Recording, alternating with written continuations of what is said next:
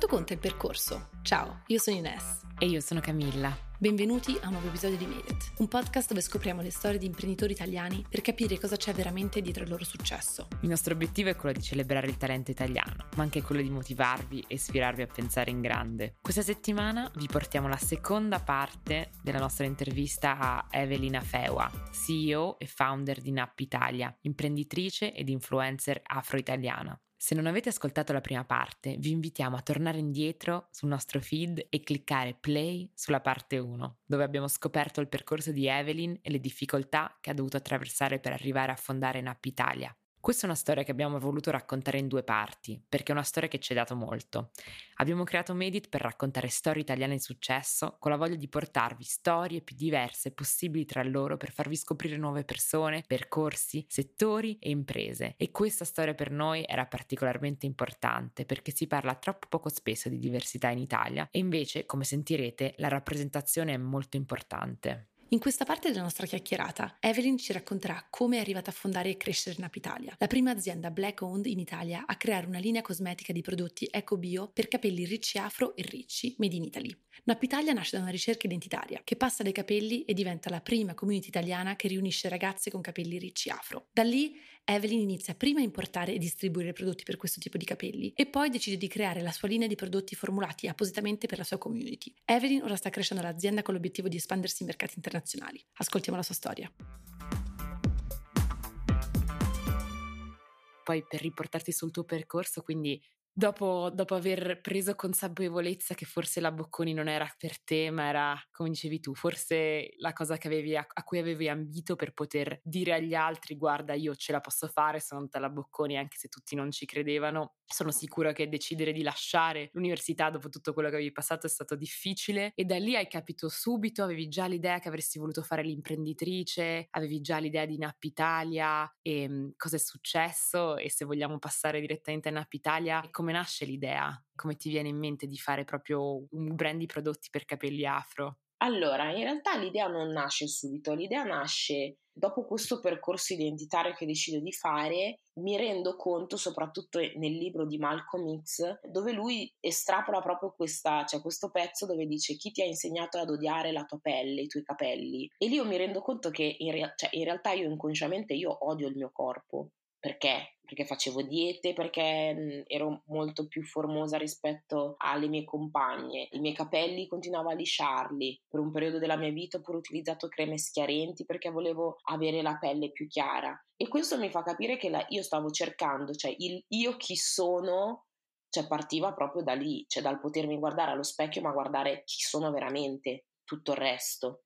Quindi smetto di, di schiarirmi la pelle, smetto con le diete e smetto di lisciarmi i capelli. I capelli io li ho sempre usati come eh, mezzo di comunicazione, cioè tu mi guardavi in testa e capivi se ero in un momento ribelle, in un momento arrabbioso, in un momento di... E però questi ricci io non li avevo mai visti, soprattutto non sapevo come gestirli. Quindi per un annetto trovo una ragazza di Firenze che mi aiuta a distanza a gestirli grazie a Facebook, mi dava delle dritte e dopo un anno mi dico: ma è possibile che passo tutti i giorni a guardarmi tutorial, i blog inglesi, eh, americani, francesi? Cioè, detto, cioè, in Italia cioè, non sarò l'unica ragazza che avrà preso questa decisione. E quindi apro una pagina Facebook. Tra l'altro, io con i social, cioè, in realtà non ero neanche molto ferrata. E quindi apro questa pagina sperando che qualcuno mi potesse aiutare. Apro questa pagina il primo gennaio del, del 2014 e in realtà il ruolo si inverte. Vedo che tutti vengono per cercare aiuto anche loro. Quindi io cosa faccio? Incomincio a creare un po' di, di, di, di, domande, insomma, per far sì che ognuno possa dire la sua esperienza e allo stesso tempo condividevo anche quel poco che avevo eh, imparato nell'anno precedente. Da lì io scrivo poi un saggio eh, dove racconto questo mio percorso identitario che appunto ci è voluto un po', facendo capire anche l'importanza che i capelli hanno per certe cioè, culture, cioè l- i capelli, certe attiviste afroamericane lo dicono, is a political statement avere i capelli afro nel mondo in cui viviamo. È molto forte, magari adesso un po' meno perché è, è diventata la moda, ma se guardiamo a guardare anni un po' addietro era uno scempio portare i capelli afro, cioè tu, tu decidi di portare i capelli afro in un mondo costruito in determinato modo, no, torna in mezzo alla massa, cioè capito? E quindi questa cosa mi affascina tantissimo e decido di condividerla e capire se anche gli altri la pensavano uguale. Una giornalista scopre questo, questo mio saggio che scrivo e decidono di propormi di fare un progetto, tra l'altro anche lì all'inizio ero molto terrorizzata perché comunque la stampa, almeno per come ero cresciuta io, la stampa aveva sempre, non so, la, la classica persona immigrata, il traduttore che eh, raccontava la storia. Io invece la mia storia la volevo raccontare in prima persona, cioè non volevo il filtro perché poi vedevo come le storie venivano manipolate, cambiate, messe sempre con questo kind of white savior che io non volevo questo perché ci sono cresciuta, l'ho visto, ok? Non lo comprendevo, ma poi durante il mio percorso ho capito molti altri tratti. E questo cortometraggio fatto con il Corriere della Sera poi mi lancia mi lancia in un mondo che io cioè, non avevo né calcolato né, né, mi aspettavo a livello mediatico e a livello di rappresentanza, perché poi divento quella delle nappi, quella ragazza che ha deciso di parlare di identità e di capelli in Italia, di parlare di afro-italiani, anche lì parlare di afro-italiani, io ricordo io andavo in giro, la gente chiedeva tu chi sei, da dove vieni? Faccio io sono afro-italiana, cioè la gente mi guardava tipo stordita come dire che cos'è essere come gli afroamericani, faccio no, noi non siamo come gli afroamericani, noi sappiamo da dove veniamo, però siamo nati e cresciuti in Italia e abbiamo un'origine afrodiscendente. E queste erano cioè, le mie prime parole, penso da attivista, cioè proprio convinta. E invece poi ho capito che l'attivismo io lo vivo facendo impresa e lì subito poi l'anno dopo i miei neuroni hanno fatto clac perché poi la gente mi diceva ok ci spieghi come si fa questo, questo e questo, ma i capelli, i prodotti, cioè dove li prendi? E lì subito cioè, sono stata proprio fast, ho chiesto alla mamma di una mia compagna della Bocconi che fa la commercialista e tra l'altro io anche lì non sapevo bene perché comunque anche sulla partita IVA c'è sempre questo velo di oddio devi pagare le tasse. E certo se fatturi devi pagare le tasse.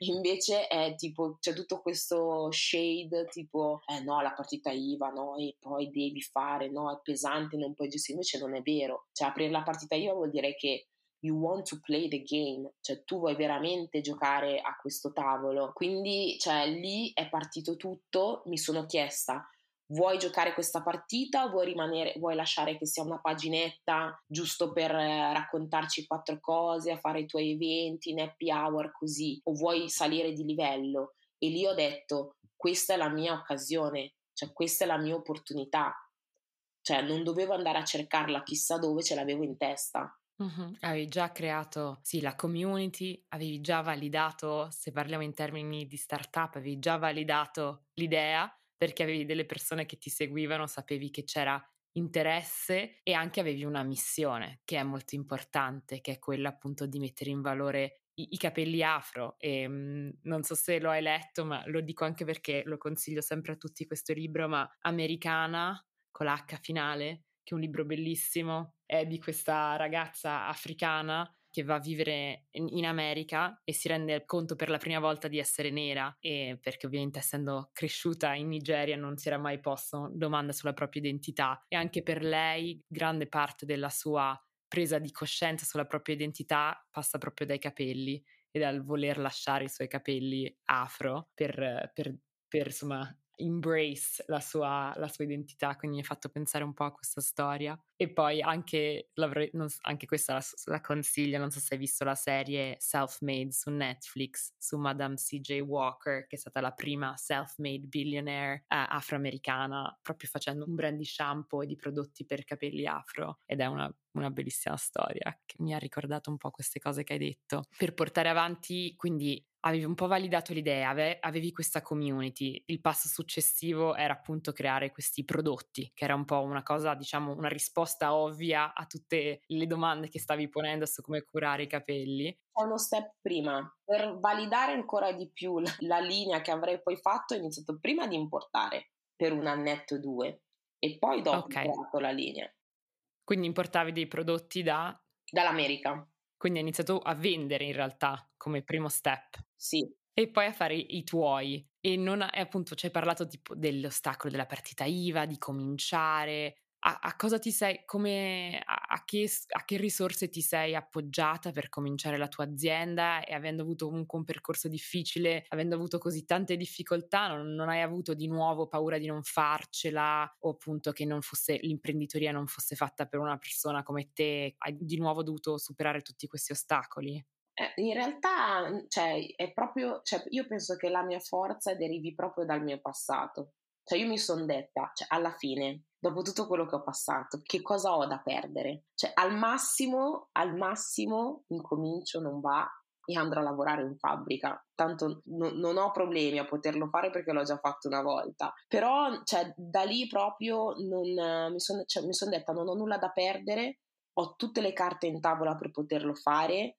È una cosa che serve cioè, non è, io non ho fatto, cioè il mio percorso poi è stato un crescendo. Cioè, io ho iniziato timidamente la prima partita IVA, ma non sapevo neanche cosa stavo facendo. Quando ho deciso di creare la mia linea, che poi ho aperto la seconda partita IVA SRL, lì ho iniziato a capire che stavo facendo sul serio, perché ho visto proprio la trasformazione di me stessa, ma anche della mia azienda. Cioè, per dirti banalmente, gli adempimenti fiscali cioè, con la ditta individuale te la puoi un attimo giocare, con le stelle cioè, non sgarri, cioè, non sgarri. E quindi, cioè, lì mi sono, cioè, ogni volta, cioè, ogni step, che poi sono dei piccoli micro steps, però sommati, cioè, sono comunque otto anni che io, cioè, dal 2014 ad oggi, sono sette anni che io comunque, cioè, difficoltà, non difficoltà, per dire, il primo ordine dall'America, cioè, l'ho fatto, me lo ricordo, prendendo il mio stipendio, che all'epoca lavoravo come receptionist, tra l'altro in una banca di investimenti, cioè oltre al danno anche la beffa, io prendevo 600 euro al mese, io ricordo che quel mese, e vivevo da sola, perché vivo da sola da quando ho 25 anni, io ricordo che quel mese io ho mangiato pasta a colazione, pranzo e cena. E con quei 600 euro ho fatto il primo ordine dall'America, che poi è arrivato e mi si è pure inchiodato alla dogana. Quando ho iniziato, quando ho deciso di fare la mia linea, Lì ovviamente l'investimento era molto più oneroso, ma io non trovavo neanche le aziende che mi potessero dare credito nel poter fare quella linea. Cioè, solitamente tu vai da un'azienda terzista e gli dici: Ascolta, fammi tot paia di scarpe. L'azienda non ti chiede, ma sarai in grado di venderle. A me mi chiedevano se sarei stata in grado di vendere la mia linea. Oppure andavo certo, dalle banche. far conto con, eh, con eh, la discriminazione, perché esatto. non si può esatto. chiamare in altro modo ad ogni step, perché esatto. magari cioè, ancora prima, cioè io ancora prima di dover legittimare il fatto che fatturo e che la mia azienda comunque rimane a galla, io devo legittimare il fatto di essere una donna nera che fa impresa in Italia. E anche lì ritorniamo al discorso dove dico ci sono certe cose che, ci sono certe cose che fanno male, ti rimano contro, per quello che dico io non ho nulla da perdere. Se gli altri non credono in me, va bene, fair enough, però io so dove voglio andare e lo sto dimostrando. Cioè io ho avuto 13 banche che mi hanno detto no, con un business plan che non faceva acqua da nessuna parte. Io ho fatto concorsi in Italia di startup dove se arrivavo prima non vincevo soldi, se arrivavo seconda, quello prima vinceva i soldi. Ho iniziato a farmi qualche domanda. Queste, di queste startup con cui ho fatto i concorsi, chiedimi quante sono ancora vive o se hanno mai costituito società io ho fatto la prima e la seconda partita IVA SRL e fatturo da tre anni e ho raggiunto un break-even point in, 36, in 24 mesi, cosa che le start-up normali, normali adesso non campo medico, informatico, dove, però diciamo quelle classiche, ce ne mettono 36 e tu dopo 36 mesi che hai raggiunto il break-even point validi la tua azienda, cioè nel senso che sost- la tua azienda si può sostenere non farai profitti, eh, però tu riesci a, a equiparare costi e ricavi. Io l'ho fatto facendo altri due lavori oltre a Nap Italia. Certo, tu ti hai, hai, deciso anche di lanciarti come donna nera imprenditrice, ma anche con un business in un certo senso credo molto difficile da capire per un investitore o una banca. Dobbiamo ricordare che ovunque nel mondo, anche negli Stati Uniti, dove sicuramente forse siamo un pochino più avanti, la più parte degli investitori sono uomini bianchi di mezza età. Quindi quando sono sicura che quando il tuo pitch è voglio fare uno shampoo già shampoo, già un prodotto fisico, quindi non una tech company non una cosa che può fare 100 per, ma voglio fare uno shampoo, comunque una linea di prodotti di cosmetica per donne con capelli afro sono sicura che sono quattro cose, una dopo l'altra, molto difficili da far capire e, e da far, e, e, far vedere qual è il potenziale dell'idea. Quindi sicuramente la, hai, hai, deciso di, di, fare una strada difficile e, e, capisco che immagino, posso solo immaginare quanti no hai dovuto sentirti dire e, e ogni volta dirti no, ma io so che questa è un'idea valida e voglio andare avanti e ce la posso fare. Esatto, cioè io ho imparato un altro grande insegnamento che penso che NAP Italia mi abbia, mi abbia, fatto assorbire, assimilare senza neanche rendermene conto, è che per me ogni no è un turbo in più. Cioè se tu mi dici no, io ti chiederò perché no. E se tu non mi sai dare una motivazione al no, allora tu sei un turbo in più per dimostrarti che il tuo no non vale un, un fico secco. Io ho avuto una persona molto importante a Milano a livello di startup che ricordo che quando ho fatto il mio pitch, finito il mio pitch, che poi in realtà io nel mio pitch trasmetto molto più il lato identitario, umanistico, proprio del bisogno di prendersi cura del proprio corpo. E questo alla fine del pitch mi dice: Ma perché non importi dalla Francia se è difficile importare dall'America? Quindi vuol dire che del mio pitch lui non aveva capito proprio niente. E giusto un mese fa, un mese fa, questa cosa stiamo parlando di quattro anni fa, ho fatto una call con una persona che mi ha detto guarda ma sai che ho fatto l'application per questo posto volevo eh, dedicarmi alle black owned businesses il direttore mi disse ma sai che una volta venne qui una ragazza eh, molto in gamba perché abbiamo visto i suoi progressi eh, che fece proprio eh, fa, e fa Napitalia Evelyn fa eh sì deve essere proprio lei e da allora nessun black owned business è mai andato là a fare un concorso o qualcosa, a pitch o cose varie. Però il ricordo gli è rimasto e sono contenta che lui abbia visto, sentito che comunque sono andata avanti e non, è, non sono più la ditta individuale, ma sono SRL e che si tenga forte perché sta per arrivare anche un bel restyle entro 2022, quindi sentirà parlare ancora più spesso. Per me ogni no è un turbo in più e lascio, finché uno non mi dà una motivazione valida, perché poi sono obiettiva, eh, sono realista. Io sto facendo un restyle, un investimento che non posso neanche permettermi, ma mi hanno detto vuoi fare il salto, vuoi che Nap Italia diventi un'azienda come una, una L'Oreal, una Pantene, allora devi cambiare questo, questo, questo e questo e questo. Ok, lo faccio. Io tutto quello che può servirmi per aumentare, migliorare la mia azienda, sono disposta a farlo. Non faccio la prima donna, non mi interessa, a me interessa essere il meglio però se tu non mi sai validare, cioè non mi sai dare una motivazione valida per quel, quella, quel, quel freno che mi vuoi mettere, per me è aria. aria proprio. E invece a livello di finanze ci hai raccontato un po' come sei partita per quando hai cominciato a importare i prodotti, ma di quanto hai avuto bisogno proprio per lanciare la tua prima produzione dei, dei prodotti in App Italia?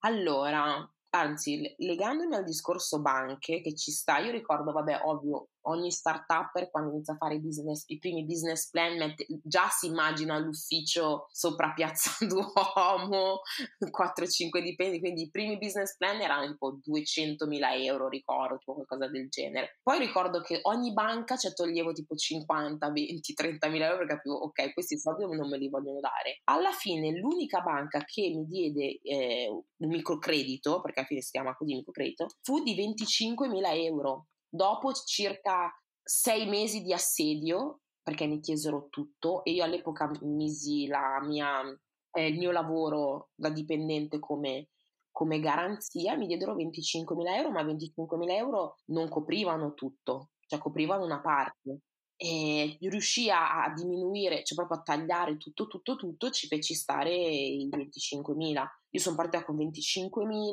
però in realtà la produzione l'ho aumentata perché purtroppo ho fatto il mio primo brutto incontro con un investitore che mi promise 30.000 euro e poi invece questo sparì. E quindi poi io sono rimasta con una fattura da circa 56.000 euro sulle spalle per due anni e questo è anche uno dei motivi per cui forse il break even point l'ho raggiunto così in fretta perché avevo, cioè, una delle cose che non volevo fare, che non voglio fare come imprenditrice, ma poi ho capito che è parte del percorso, fare il passo più lungo della tua gamba, perché poi a livello mentale, io torno sempre lì, lo stress è tanto, in più io non ho un co-founder, non ho dipendenti, cioè io non ho nessuno, Cioè sono otto anni che faccio due, tre lavori, adesso fortunatamente no, dal 2019 mi sono licenziata dopo che ho raggiunto il break-even point, ma poi è arrivato il Covid comunque, però vabbè, lasciamo stare, con cui condividere cose e quant'altro. Però c'è tutto questo, c'è con un ritmo allucinante, che da fuori non si vede neanche, perché poi io maschero tutto molto bene. Adesso sono tranquilla perché riesco a gestire tutte le finanze, ma comunque non è, su- cioè se vuoi fare il salto, se vuoi crescere, devi comunque fare degli investimenti. Spero, penso di farli calibrati questo. E adesso stai cercando, perché la cosa positiva di questo podcast è che ci ascoltano anche tanti altri imprenditori che investono in startup o, o investitori. Se dovessero essere interessati a investire in App Italia, sei, sei aperta a ricevere investimenti o, o adesso che hai cominciato insomma, in bootstrap o con qualche credito in banca vuoi continuare su questa strada? No, io sono, sono molto aperta a, a investitori, però mi viene sempre da dire consapevoli, perché ti dico, in questi anni io di, di, proposte anche molto, cioè con cifre importanti, ho ricevuto delle cifre importanti che ad oggi, cioè spesso mi dico perché non ho accettato, però mi rispondo anche, io non ho accettato perché il soldo per questa azienda non è tutto. C'è dietro una mission che è molto più grande ed è quello che secondo me farà veramente fare il salto di qualità in App Italia e gli permetterà di sbaragliare tutta la concorrenza. Sicuramente il, il, il, il primo asset sono io, ma anche il bisogno che c'è di questo, di questa azienda, di un'azienda come questa, perché qualsiasi grande colosso può fare una linea per prodotti per capelli, ricci afro o ricci, ok? Però non curano quello che Napitalia cura dentro. Al lato distribuzione, eh, adesso, cioè nel senso, vendi online, vendi attraverso supermercati o parrucchieri specializzati, qual è il tuo distribution model?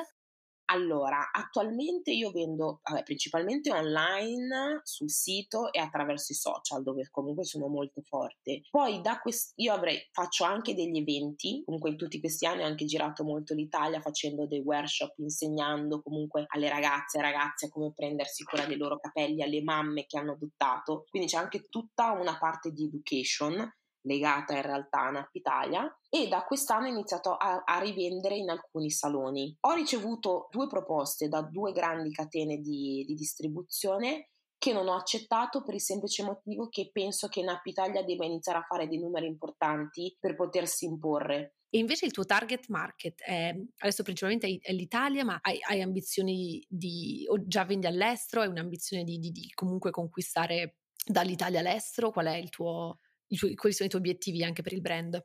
Assolutamente sì, infatti questo restyle lo sto facendo perché io quest'anno sono stata in Ghana, che è il mio paese di origine, e, e lì ho avuto una bella risposta che non mi aspettavo. In realtà nel mio business plan, ricordo il primo timido, avevo messo una, pro, una proiezione di internalizzazione eh, verso l'Africa, ma con un grande punto di domanda, perché comunque io non, cioè, non andavo in Ghana da 17 anni, e quindi il Ghana che avevo lasciato quando avevo 16 anni è completamente diverso da quello che c'è oggi e le opportunità ad oggi sono infinite, ma devi essere un'azienda con una bella spina dorsale. Quindi sicuramente gli investimenti all'estero ci saranno, finita questa, questa fase di eh, rebranding, di restyle, di digital marketing e appena ci saranno dei numeri importanti in Italia, sicuramente una parte dell'Europa, non tutta. Am- L'America non mi interessa perché è un mercato saturo. Ho avuto delle proposte anche da Medio Oriente,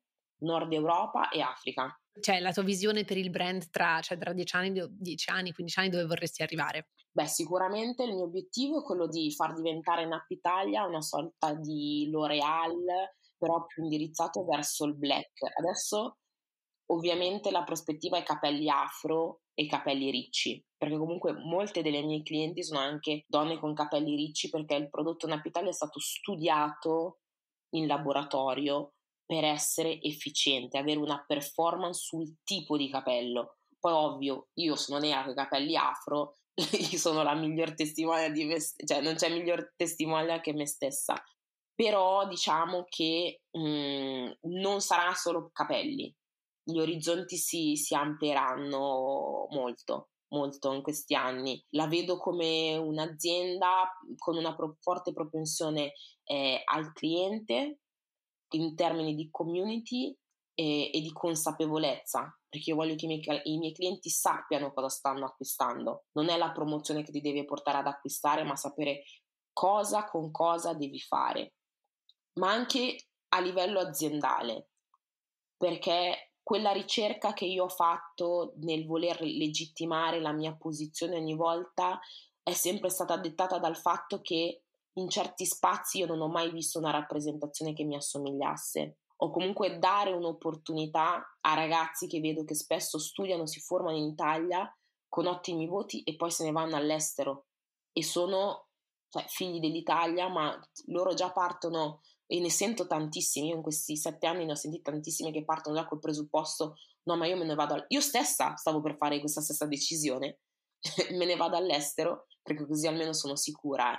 Invece no, io vorrei tanto che nel mio team ci fosse una ampia diversità e che ci sia comunque anche questo, questo amalgamarsi di persone, di competenze, di background culturali che possano dare il vero valore aggiunto all'azienda, anche perché poi io dico sempre, le aziende sono fatte di persone, le aziende fatte solo di, di nomi e di numeri esisteranno sempre meno, più andremo in là.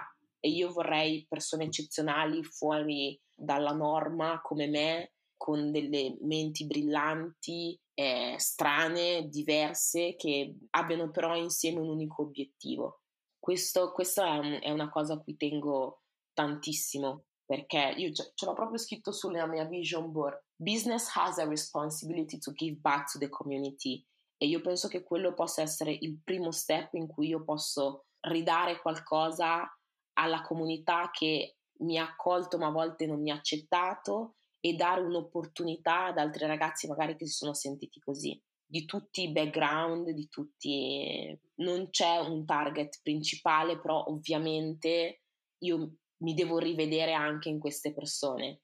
Io lavoro molto così, cioè anche adesso per il rebrand, il restyle, sto per lavorare con un team di ragazzi che sono di tantissime estrazioni culturali e questa cosa mi, mi manda in fibrillazione, perché il valore che si crea in questi contesti è ancora troppo sottovalutato.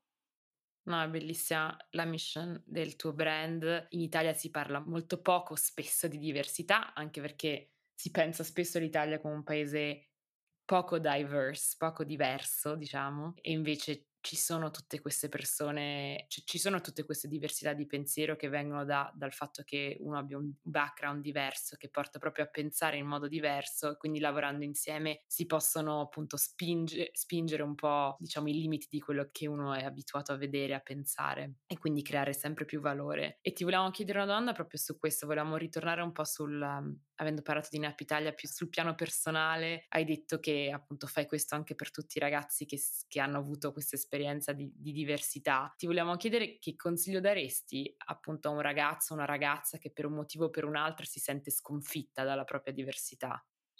Bella questa domanda. Allora, un, un, un, tempo ti avrei detto no, vai contro, pensa così. Invece io adesso parto da una parte molto più introspettiva, perché è la parte che a me ha liberato da, da molti scheletri. La prima cosa che noi dobbiamo fare è prenderci cura di noi stessi, eh, fare i conti con il nostro passato, cercare di capirlo, comprenderlo accettarlo, perché anche la fase dell'accettazione non è facile quando ti rendi conto di certe cose, e da lì capire che è proprio il nostro passato, quello che ci è successo, essere la nostra forza più grande. Cioè tutto quello che poi noi andremo a fare, che faremo, deriva da lì. Quando si parla di, a me dicono, eh, ma hai questa grinta, questa forza, cioè, è la tigna, è quella, è quella fame che ti viene quando tu capisci di aver fatto determinate cose, passato determinate cose perché hai quello spirito di sopravvivenza, ma lo spirito di, so- di sopravvivenza non è abbastanza. Devi comprendere perché continui a voler sopravvivere e quella diventa la tua mission di vita.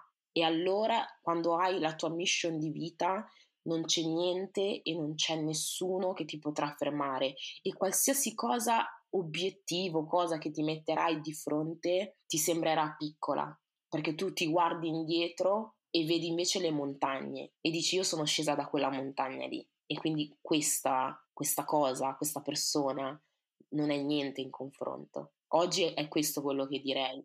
E poi tutto il resto è come una balla di fieno che scende giù, le opportunità che si che arrivano, le persone che incontri, la tua crescita personale, perché poi noi spesso dimentichiamo che quando cresciamo dentro emaniamo delle energie e le nostre energie, le vibrazioni arrivano alle persone e diventa una contaminazione dove per cui ti circondi delle cose, delle situazioni di cui hai, hai bisogno, senza che tu lo chieda neanche. Io spesso me lo sono chiesta in questi sette anni, ma perché sono finita su quel giornale? Ma perché sono venuti da me a chiedermi un cortometraggio quando c'erano tantissime altre? E io la mia risposta l'ho trovata, perché sono io Evelyn, sono io, perché sono io. E, e, non, e questa cosa è, è, ci arrivi alla fine, è tutto un percorso, ma una volta che capisci questo, io penso in quel momento hai l'arma più potente che ci possa essere al mondo.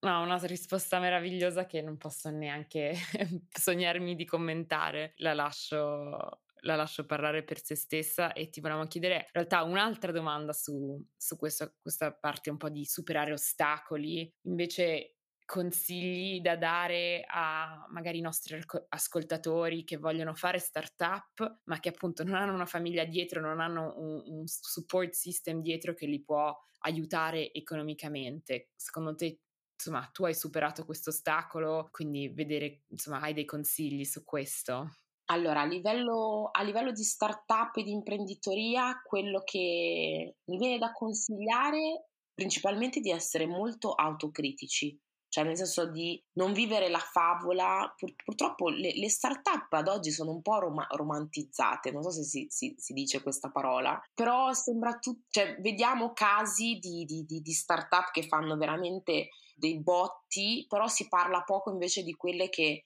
vanno proprio di step, step, step, step. Io tendo a leggere tanti libri dove si racconta, per dire, ho appena finito di leggere la, la, la storia del fondatore di Nike, cioè do, dove lui per vent'anni ha venduto, ha prodotto e venduto in pareggio. Cioè lui vendeva 20, 20 milioni di dollari di scarpe, ma il giorno dopo li aveva già spesi tutti per saldare le fatture. E, ed è Nike. Quindi rendersi conto che ci vuole tempo, ci vuole tempo, ci vuole costanza, ci vuole determinazione, ci vuole perseveranza. Cioè non è che al primo no molli, però sempre con autocriticità, cioè chiederci se questa cosa che stiamo facendo è veramente un qualcosa che serve, è una cosa che può aiutare, che può agevolare, perché poi oppure vedere un altro lato del business, cioè cercare tutti i modi per renderlo il migliore business possibile. Ultimamente ho delle vibes un po' così. Tutti vogliono fare qualcosa, però poi quanto è veramente utile quel qualcosa? Cioè ci dimentichiamo di questo, cioè passa in primo piano l'ego, il voler fare qualcosa per noi. Invece quando un imprenditore è vero, quello che fa lo fa per sé, però in realtà almeno per l'idea di impresa che io lo fa per gli altri, un servizio, un prodotto, un'agevolazione, cioè è un qualcosa che fai da mettere a disposizione degli altri, non perché a te girano i 5 minuti e vuoi usare la parola imprenditore per presentarti. Io messo, io quando ho aperto SRL ho iniziato a chiamarmi imprenditrice, ma lo dicevo sottovoce e ogni volta scusi, non sentiamo, perché avevo paura di questa parola. Oggi n- non si ha paura di questa parola perché essere imprenditori e imprenditrici eh, comporta delle responsabilità enormi. E se si è disposti a inseguire l'obiettivo senza fermarsi, sì, allora fa figo dirlo, perché poi puoi raccontare anche tutte le misfatte, tutte le cose, però se è solo per usarlo per, come fashion, lasciamo stare. Cioè, lasciate stare. Cioè. Certo, poi ricordo anche che insomma per tanto tempo eri sia imprenditrice che impiegata, nel senso che hai dovuto comunque continuare a lavorare insomma con un lavoro da impiegata per poter realizzare questo sogno di Nap Italia, quindi anche, anche le due cose possono continuare a coesistere se uno deve, deve superare certi ostacoli e, e, come dici tu non tutto deve essere un successo immediato, ci sono anche business come Nike che sono cresciuti piano piano con tanti tanti ostacoli e prima di diventare quello che sono ci hanno messo uh, decine di anni. Anzi direi che principalmente eh, sono così che vanno le cose, no? Cioè ci si mettono anni e anni a ingranare, che adesso si, si vedono queste, queste start-up che lanciano dal nulla, che in due anni hanno delle valuation incredibili, ma rimangono comunque 3-4, quindi un 0,001% delle aziende che si creano e poi tra l'altro tante di queste non fanno neanche, eh, non, non, sono neanche profitable e hanno bis- dei business model che sono tra l'altro anche un po' questionable se funzioneranno o no. Però ci muoviamo adesso a una parte rapid fire questions e prima di concludere con la nostra nostra solita domanda, ti volevamo chiedere se eh, hai un motto. Ma il mio motto, la frase che uso di più, se l'opportunità non esiste, me la creo. Ottimo. E invece un libro che ti ha cambiato la vita? Un libro che mi ha cambiato la vita? Vabbè, allora, il libro clou è quello di Osho, eh, Riparto da me. E come mai ti ha cambiato la vita, diresti? Mi ha cambiato la vita perché mi ha, mi ha, fatto capire che il mio problema stava al centro di me stessa, non da fuori.